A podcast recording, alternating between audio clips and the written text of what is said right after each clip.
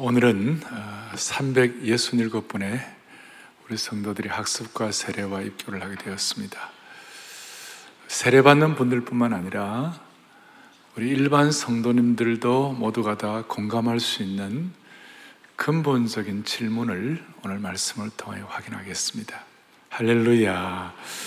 그게 뭐냐면 십자가는 지금 나에게 이 순간 This and now, 지금 이 순간 나에게 어떤 의미를 주는가? 우리의 삶에 수많은 난제들이 있습니다. 그런데 그 난제들이 오늘 이 질문을 통하여 제대로 답을 받으면 하나님께서 많은 부분들을 해결해 주시리라고 확신합니다.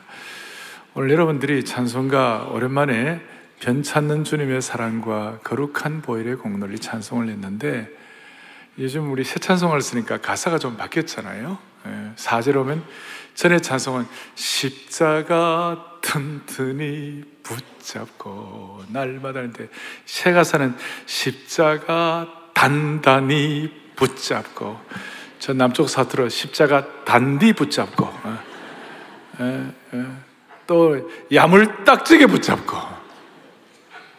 십자가가 어떤 의미인지 오늘 파악을 하면 다시요 내 삶의 어떤 근본적인 해답을 얻을 수가 있습니다.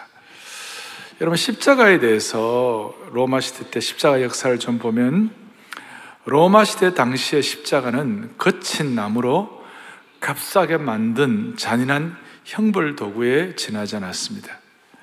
요즘은 십자가가 아주 패션처럼 목걸이도 하고 십자가 귀걸이도 하고 다 그래요.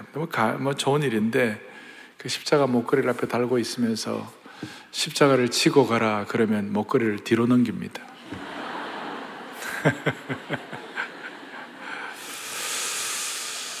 그러니까 여러분이 십자가에 대해서 제가 잠깐 좀 정리를 할게요.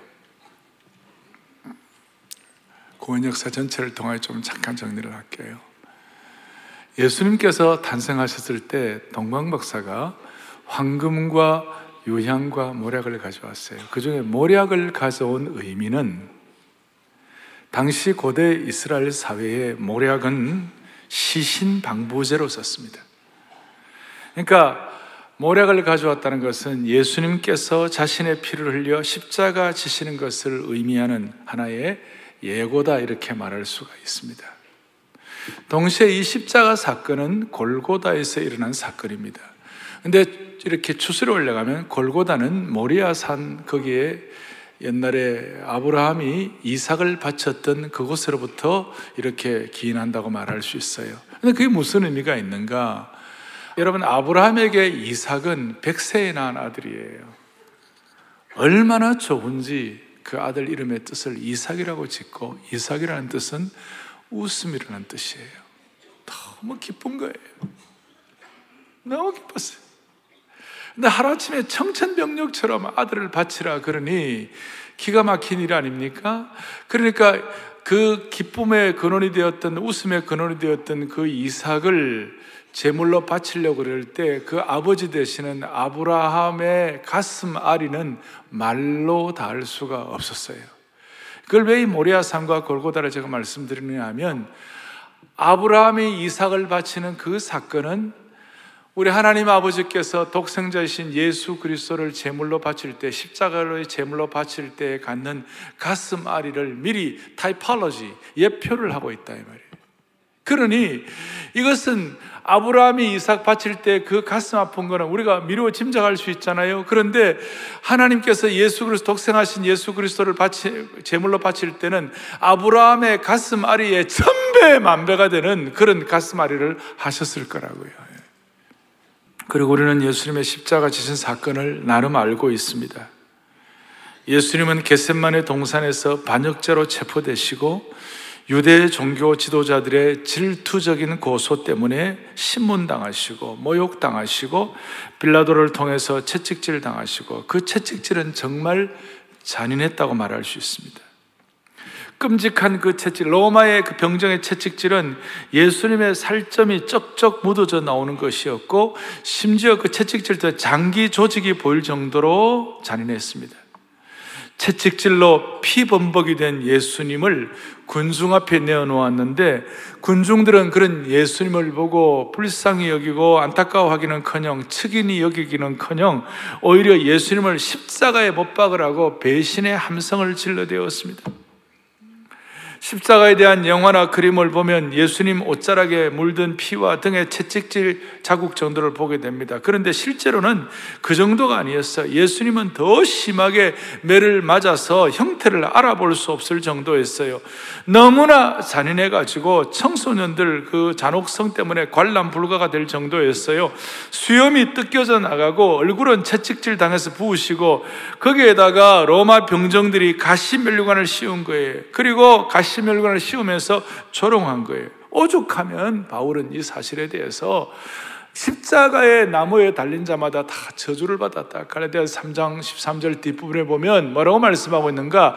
나무에 달린 자마다 저주 아래 있는 자라. 얼마나 저주 같은 십자가형의 그 참혹함을 말하고 있는 것이죠. 로마 제국에서 십자가형은 가장 잔인한 처형이었습니다. 얼마나 잔인했는지 역사가 키케로는 십자가라는 말조차 없어져야 한다고 할 정도였어요. 오죽하면 로마 시민권을 가진 사람들은 아무리 악행을 저질렀다 하더라도 십자가형은 받지 않았습니다. 오직 식민지 백성들에게만 부여되는 극형이었어요. 처절한 고통과 수치와 패배를 의미한 것입니다. 이런 처참한 십자가가 우리에게는 구원의 도구가 되었다니, 로마의 이 잔인한 처형 도구가 우리에게는 구원의 십자가가 되었다니, 이 얼마나 아이러니하고 역설적이냐 이 말이에요. 예수님은 십자가를 안 지셔도 되었어요.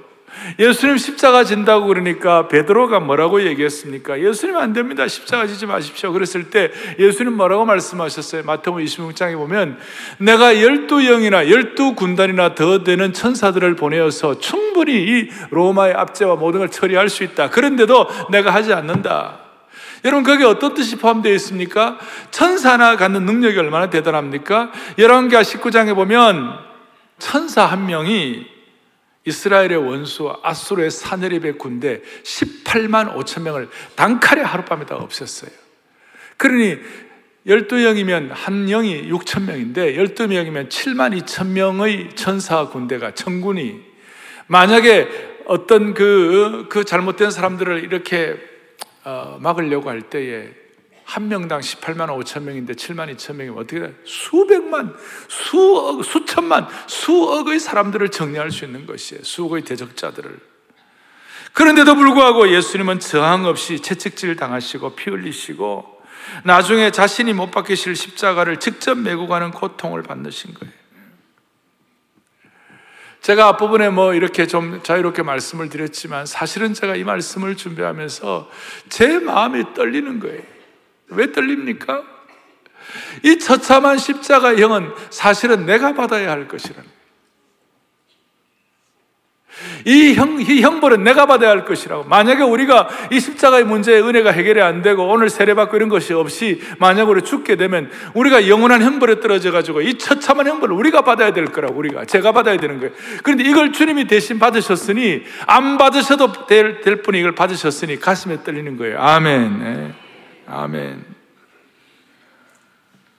주님은 저항 없이 당한다. 그러니까 그런 상황에서 십자가는 과연 어떤 의미인가? 우리에게 준 의미가 무엇인가? 그래서 이 처참한 십자가가 우리에게 주는 의미가 뭘까?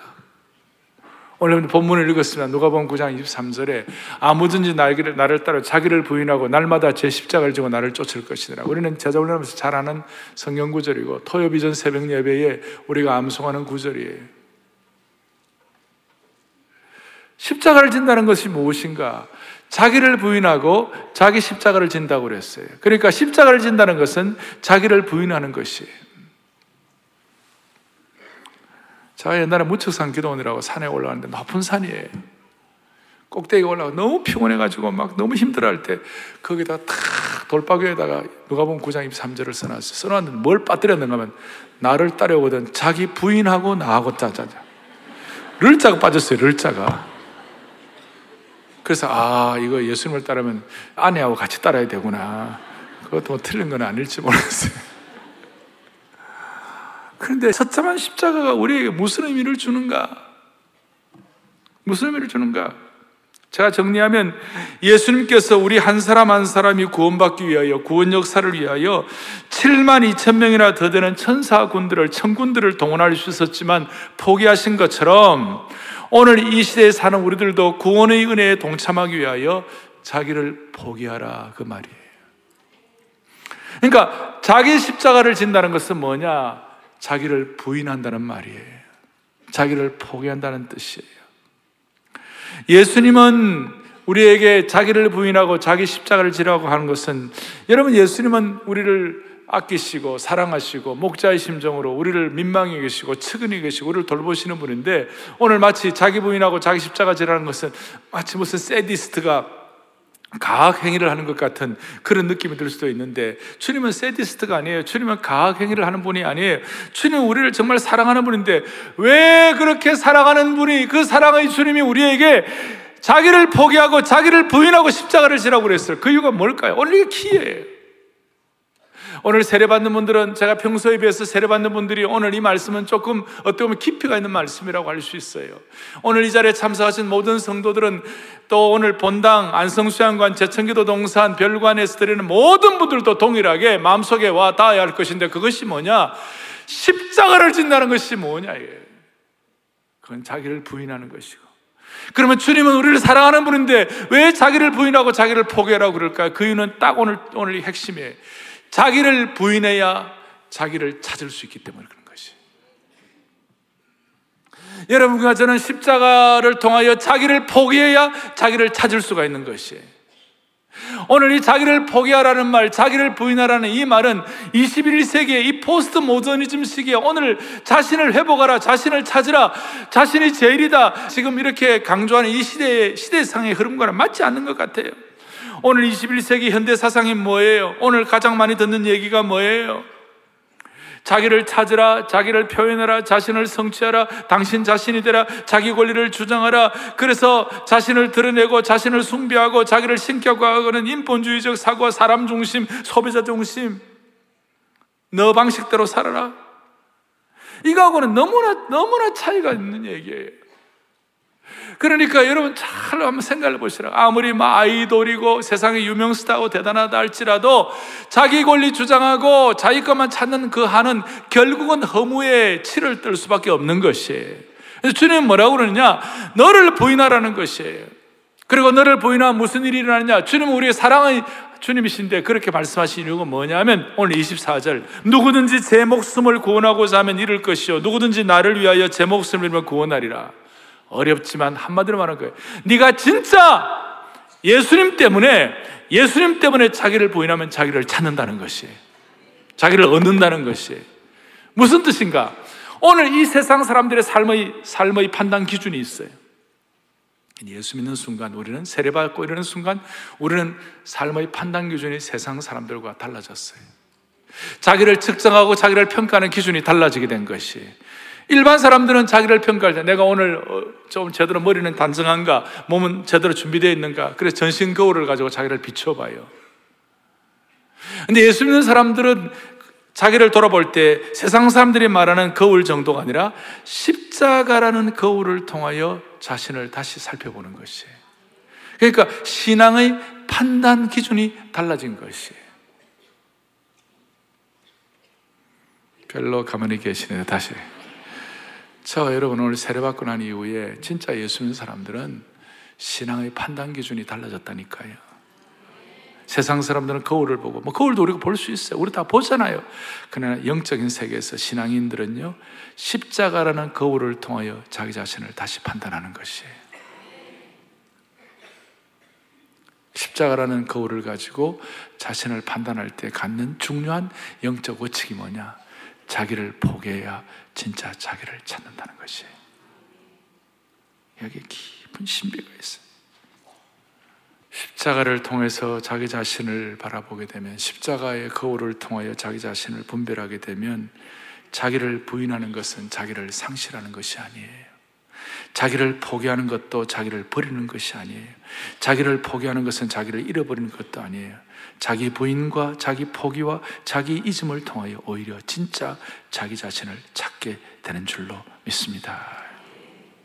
반대로 인간적인 거울을 통하여 나 자신을 찾으려고 하면 거짓된 자아를 찾게 되는 것이 거짓 자아예요. 죄의 본성은 타락한 자아예요. 그래서 가짜 자아에 늘 속고 살 수밖에 없어요. 어떤 부부 사이가 안 좋아요. 안 좋은데 할 수 없이 어떤 연회에 참여하게 돼가지고 디너 만찬을 하는데, 리셉션을 하는데 서로 소개를 하는 거예요. 남편이 사이는 안 좋지만 겉으로는 멀쩡해가지고 서로 소개를, 제 아내입니다. 그렇게 소개를 하니까 아내가 속으로 그랬어요. 자기 아내라고 그러지만 실제로는 아닌 것처럼 엉터리인 거예요. 우리는 세상적인 거울을 가지고 판단할 때는 우리 속에 있는 자아가 할지 몰라요. 우리는 십자가라는 거울을 통하여 자기를 바라보게 되면 예수님의 처참한 십자가가 참 나를 발견할 수 있도록 만들어주시는 거예요. 이건 어떤 동양 철학이나 타종교에서 할 수 없는 신비한 것이에요. 이 신비를 바울이 깨닫고 난 다음 뭐라고 고백하느냐? 고린도후서 4장 10절. 이것 때문에 예수님의 생명이 우리에게 나타난다는 거예요. 할렐루야. 읽어보겠습니다. 우리가 이렇게 항상 예수님의 죽으심을 몸소 체험하는 거예요. 아멘. 희한한 거예요. 자기를 포기하면 자기를 찾게 되는 겁니다. 아니, 예수님의 십자가라는 거울을 통하여 자기 자신을 확인하면, 예수님의 죽으심을 깨닫게 되면 예수님의 생명이 우리 속에 나타나는 것이에요. 그래서 이상하게 우리가 가는 데는요, 전화위복의 역사가 일어나는 거예요. 다시요, 우리가 가는 데는 전화위복의 역사가 일어나는 것이에요. 선교사들이 가는 데는 새로운 생명의 역사가 일어나는 것이에요. 저는 기도하는 거예요. 부족하지만 제가 가는 곳마다 영적인 역동력이 회복되게 하여 주십시오. 제가 찬송하면 달라지게 하여 주십시오. 이건 내가 하는 것이 아니라 내 속에 있는 예수의 생명이 역사하는 것이에요. 내가 나를 포기하면 자기를 부인하게 되면 주님은 참 생명의 역사를 회복시켜 주시는 것이에요. 적용하겠습니다. 핵심은 이거예요.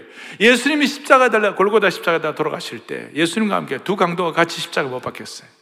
그리고 예수님을 조롱합니다. 두 강도가 처음에는 그 조롱하는 무리에 같이 끼었어요. 네가 하나님의 아들이거든 너 자신을 스스로 구원하라 그러면서 아주 그냥 조롱하고 모욕했어요. 그런데 그 두 강도 중에 한 강도가 그 주님의 모든 상황을 보면서 깨달음이 오는 거예요. 예수님이라는 십자가에 달려서 예수님을 통하여 자기를 돌아보게 되는 거예요. 주님은 저분은 죄가 없는데 저렇게 달리는 게 무슨 이유일까? 그렇게 하면서 십자가라는 거울을 통하여 자기를 돌아보게 되니까 그 강도가 뭐라고 했냐면 이렇게 얘기했어요. 예수님, 당신의 나라가 임할 때 나를 기억해 주십시오. 너무 신비한 거예요. 똑같은 십자가에 계신 예수님을 보고 한 강도는 모욕하고 그냥 끝났어요. 근데 한 강도는 예수님을 영접하는 것이에요. 그럴 때 예수님 뭐라고 그랬어요? 예수님의 당신의 나라가 올 때 나를 기억해달라고 그랬을 때 예수님 뭐라고 그랬어요? 내가 진실로 너에게 이르노니 오늘 너가 나와 함께 낙원에 있으리라. 이 강도는 자기 자신은 비참하고 부족하지만 예수님이라는 십자가의 거울을 통해 자기를 바라보고 구원을 얻게 된 것입니다. 이것은 많은 것을 시사하는 것입니다. 지금도 주님은 우리 옆에서 십자가에 달려 계시는 것이에요. 지금도 안 보이지만 우리 주위에 주님은 십자가에 달려 계시는 거예요. 그러니까 어떤 사람은 그 십자가를 믿고 어떤 사람은 믿지 않는 거예요. 어떤 사람은 모욕하고 침뱉는 거예요. 오늘날도 기독교를 폄하하는 분들을 모욕하고 하는 거예요. 그런데 어떤 사람은 우리처럼 예수 믿고 세례받고 영접하게 되는 것이에요. 놀라운 신비예요. 여러분, 저는 이걸 오늘 여러분들에게 말씀드리면서 나도 한번 자신을 돌아봤어요. 예수님과 구원받은 강도에 대한 얘기를 하면서 처음에는 우리가 다 이거 실감 같잖아요. 아, 내가 구원받은 강도처럼 은혜 받았구나 했지만, 예수님은 30년, 40년, 50년 믿으면서 구원받은 강도는 나하고 아예 관계없는 것처럼, 멀찍한 것처럼, 그냥 그것은 객관적으로 그냥 나하고 상관없는 어떤 내게 생명의 역사로 받아들이지 않고 그냥 하나의 상황으로만 끝나는 거예요. 그러니까 복음의 능력이 없는 것이에요. 주님이 십자가에 달려 계시는 거예요. 우리는 십자가라는 그 오를 통하여 예수님을 생명의 구주로 역사하고, 마음속에 오늘 이 시간에도 그 주님의 십자가가 주는 의미, 자기를 부인하고 자기를 포기하고, 그걸 우리가 받아들일 때 예수님의 생명이 우리 속에 나타남으로 말미암아 여러분들이 하는 모든 일들이 역사가 일어나는 것이에요. 강력해지는 거예요. 가는 곳마다 은혜가 되는 것이에요. 축복의 근원이 되는 것이에요. 여러분들의 십자가가 뭐예요? 여기 고3 학부형들, 고3 수험생이 십자가입니까? 예. 여러분들 십자가가 뭐예요? 말 안 듣는 자식이 십자가입니까? 여러분 십자가가 뭐예요? 노쇠하시고 어떻게 몸을 가눌 수 없는 어른들이 십자가입니까? 21세기에 저와 여러분들의 공통된 십자가는 자기를 부인하는 것이에요. 자기를 부인하는 것이에요. 우리는 어제 토요비전 새벽 예배에 재헌신을 다짐했습니다. 교회가 새롭게 도약하고 이전하는 특별한 시간이었어요. 그게 핵심, 재헌신의 핵심이 뭐예요? 우리 자신을 부인하고 우리를 통하여 주님이 일하여 주시옵소서. 그게 핵심이에요. 그래서 다시요, 십자가라는 거울을 통해 바라보게 되면 자기를 포기하게 되고, 그 자기 포기를 통하여 진짜 나를 찾게 되는 것이에요. 진짜 생명의 역사를 회복하게 되는 것이에요. 그래서 십자가의 능력은 요한 켈빈이 말한 대로, 한 번 더 강조하겠습니다. 같이 보겠습니다. 고난의 십자가에 멸망은 파멸되고, 고통은 고통을 당하고, 저주는 저주를 받으며, 사망은 살해당하고, 우리를 고통 주고 우리를 파멸시키고 우리를 저주하는 모든 상황은 다 저주받고, 오히려 저주받아가지고 오히려 우리는 생명의 역사를 회복하는 하나님의 백성들이 될 수가 있을 것입니다. 오늘 이 자리에는 말도 안 되는, 납득이 안 되는 십자가를 지고 있다고 생각하는 분들이 있을지 몰라요. 말도 안 되는 고통을 당하는 분들이 있어요. 근데 오늘 우리 기준점을, 내가 말도 안 되는 고통이라는 기준점을 십자가를 통하여, 십자가라는 거울을 통하여 신앙의 기준점을 다시 재정비하는 것이에요. 좌표를 새로, 영점 조준을 새롭게 하는 것이에요. 내일부터 제자훈련 지도자 세미나를 하게 됩니다. 지난 몇 년 가운데서 가장 많은 분들, 360여 명의 목회자들이 참여해가지고 내일부터 세미나를 하게 됩니다. 사랑의 교회 칼 세미나, CAL, 그 뭐냐면 C는 뭐 cold, 그 다음에 A는 awaken, 그리고 L은 뭐냐, laity, 평신도를 깨운다는 이 영어의 첫자들을 끌고 와서 CAL이에요. 뭐냐, 교회의 핵심 주체인 성도들 한 분 한 분을 세상을 향해 보냄받은 소명자의 삶을 살도록 교회가 돕고, 그 소명자의 삶을 살아 가장 가치 있는 삶을 살고, 자기뿐만 아니라 다른 분들과 함께 영적 재생산을 할 수 있도록 그렇게 도와드리는 것이 칼세미나의 핵심인데, 정말 우리는 세상을 향해 보내받는 소명자가 되려고 할 때 우리가 우리 몫에 댄 십자가를 지고 가야 되는데, 그 십자가는 자기를 부인하는 것이고, 자기 부인을 통하여 예수님의 생명이 우리 속에 나타나는 것이에요. 그래서 이 칼세미나가 만만하지 않아요. 오늘 오후부터 내일 오후까지는 제가 거의 자기 죽음이에요. 준비하고 기도하고 하지만 얼마나 압박을 많이 느끼는지 몰라요. 근데 이제 오늘부터 내가 마음을 바꿔먹었어요. 그 압박을 내가 자기 포기로 연결하게 하여 주십시오. 자기 죽음 선언과 연결하게 하여 주십시오. 그래서 내 죽음 선언을 통하여 예수님의 생명이 칼세미나에 나타나게 하여 주십시오. 이런 마음의 소원을 갖는 것이에요. 1년에 적어도 3차례 이상 우리 교회는 칼세미나를 하고, 칼세미나를 할 때마다 이 십자가의 역사와 그 다음에 복음의 본질과 사역의, 목회의 본질을 다시 회복하는 것이에요. 그래서 우리는 자기 비움, 자기 섬김 이런 것들을 확인하게 되고, 특별히 칼세미나를 할 때 우리 교회 지금 수천 명의 교우들이 이번 주간에 360개의 다락방 참관 실습 720개를 우리가 오픈하게 되는 거예요. 아마 적어도 수천 명의. 그리고 이 다락방 참관할 때, 실습 참관할, 참관 실습할 때 그 가정마다 아파트의 거실을 이렇게 오셔가지고 같이 하잖아요. 그럼 되게 전 안 봐도 미루어 짐작해요. 평소에 여러분들 거실이 깨끗합니까? 그래서 내가 얘기를 다 들어요. 거실에는 온갖 잡동사는 복잡한 것들을 전부 다 보따리에 다 싸가지고 말이에요. 어느 방에다 갖다 던져 놓는 거예요. 그때 자기 죽음이 선언되는 거예요.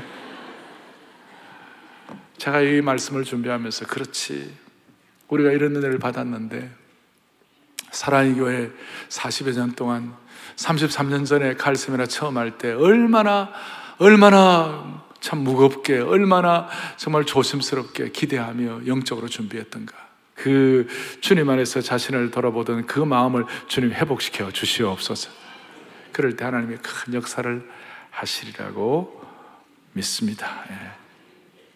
오늘 세례받는 분들도 동일하게 우리 신앙의 본질, 우리 주님의 성교의 본질을 회복하여 다시 한번, 예수님이 우리에게 십자가를 지신 이유는 우리가 자신을 부인하고 참 자신을 찾아 예수님의 생명이 우리 속에서 역사할 수 있도록 은혜 위에 은혜를 덧입혀 주시기를 바랍니다. 우리 찬송가 "옛말인가 날 위하여" 있는데, 거기에 보면 "늘 울어도 눈물로서 못 갚을 줄 알아" 이 찬송 하시면서 우리 세례식 우리 주님 앞에 가행하도록 하겠습니다. 늘 울어도 하겠습니다. 늘 울어도 눈물로서 못 갚을 줄 알아 밖에 들리노소 이 몸바치리라. 오늘 1부 2부 예배도 이 말씀에 근거하여 간증을 하고 세례를 받았는데, 오늘 3부 예배에는 우리 김학수 성도님, 우리 남자 성도 54세이시고 우리 이렇게 큰 기업의 부장으로 계시는데 오늘 말씀 간증을 하실 거고, 또 우리 김현정 성도님은 여 성도님이 38세이신데 지금 변호사이신데, 두 분이 나오셔가지고 우리 신앙 간증하고 우리가 세례식 가겠습니다. 어떻습니까? 자, 우리 김학수 성도님 나오실 때 박수로 환영하겠습니다.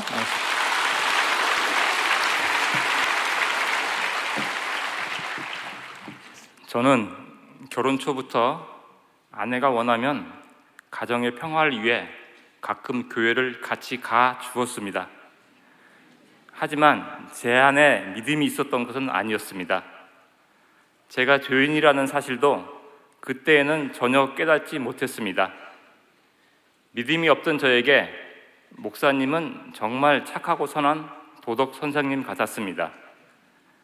저는 산업공학을 전공했고 과학적 사고의 틀에서 세상을 보아왔기에 창조론보다는 진화론이 더 믿음이 갔습니다.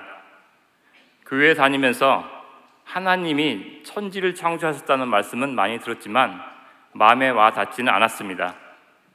다락방을 시작하면서 순장님에게 창조론과 진화론에 대한 질문을 던졌습니다. 순장님은 웃으면서 "성도님은 하나님의 아들이고 싶으세요? 아니면 원숭이 새끼이고 싶으세요?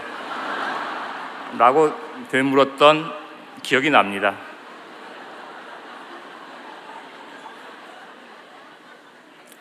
신앙생활을 하면서 깨닫게 된 사실은 내가 하나님을 선택하고 하나님을 찾은 것이 아니라 하나님께서 저를 지명하여 구원하시기로 선택하셨고 이 자리에 서기까지 기다렸다는 것입니다.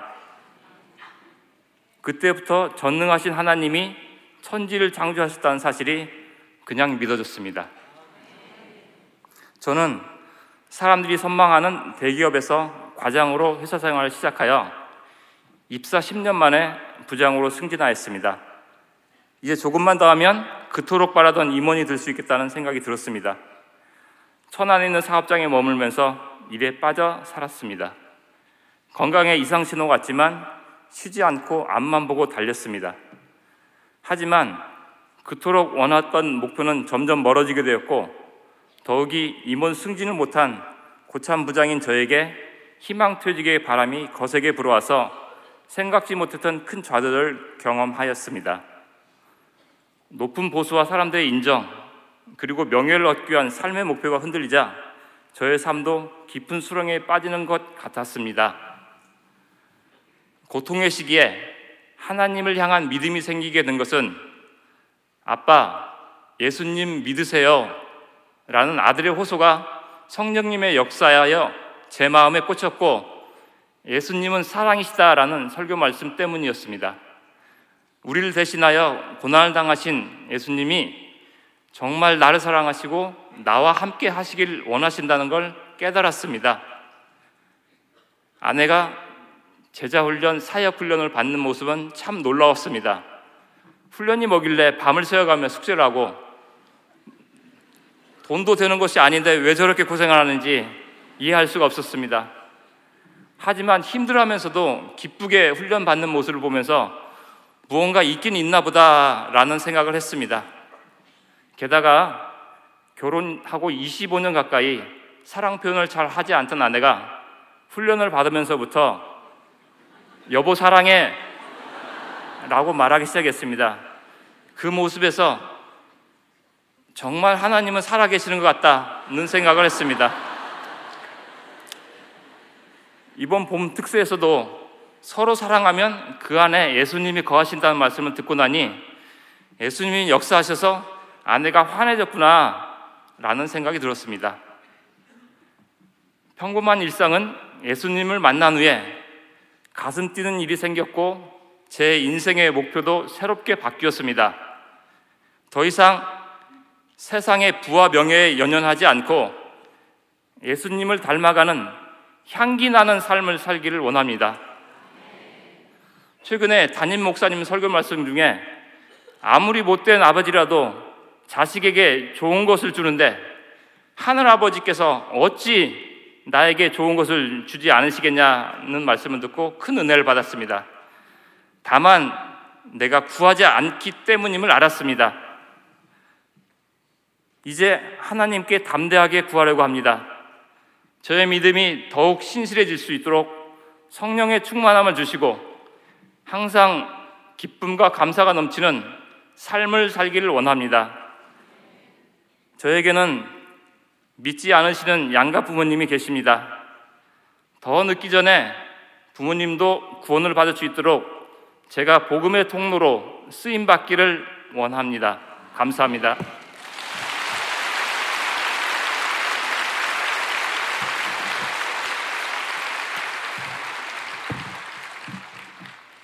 저는 불교를 믿는 가정에서 태어났습니다. 그러나 절이 싫었고 부적이 싫었습니다.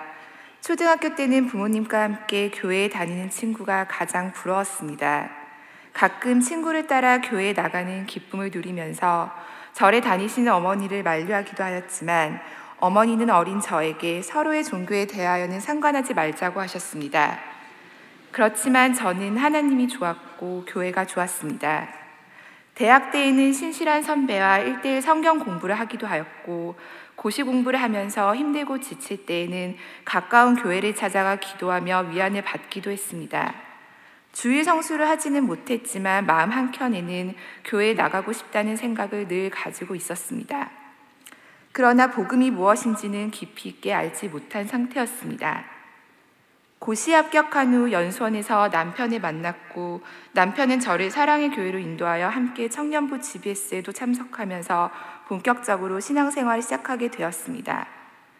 예수님에 대하여, 인간에 대하여 점점 알아가면서 제 자신이 얼마나 하나님과 멀어진 죄인임을 철저하게 깨닫게 되었습니다. 예수님을 인격적으로 만나기 전까지 저의 삶은 그야말로 탄탄대로였습니다. 재학 중 사법고시를 준비하여 3년 만에 합격하였으며, 사람들이 부러워할 만한 직장에서 일하며 배우자를 만나 결혼도 제때 했습니다. 사무실과 가족들의 배려로 미국 유학도 갈 수 있었습니다. 미국으로 떠나기 전에 아이가 생겼지만 남편과 가족의 도움으로 학위 과정을 잘 마쳤고 무사히 출산도 할 수 있었습니다.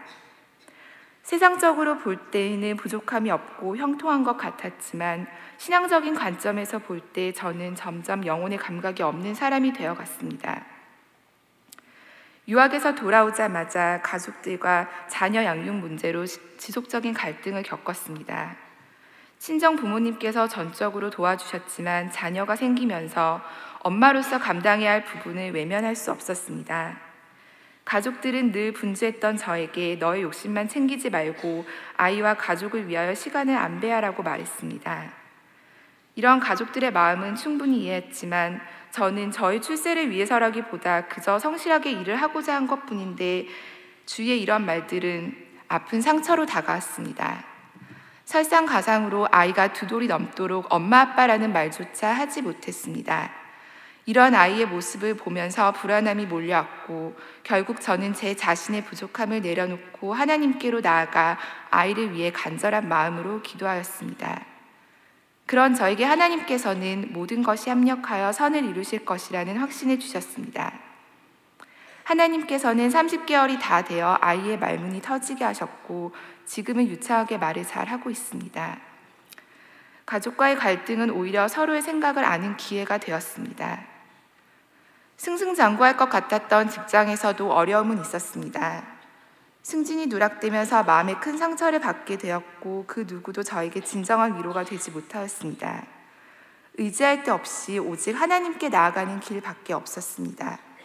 이러한 과정을 통하여 하나님께서는 제 자신의 모습을 적나라하게 볼 수 있게 하셨습니다.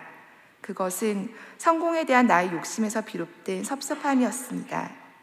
하나님으로부터 멀어져 있는 저의 모습을 처절하게 직면하였고 이러한 나의 변화와 성숙과 구원을 위해 십자가에서 고난을 받으신 주님의 사랑을 깊이 경험할 수 있었습니다.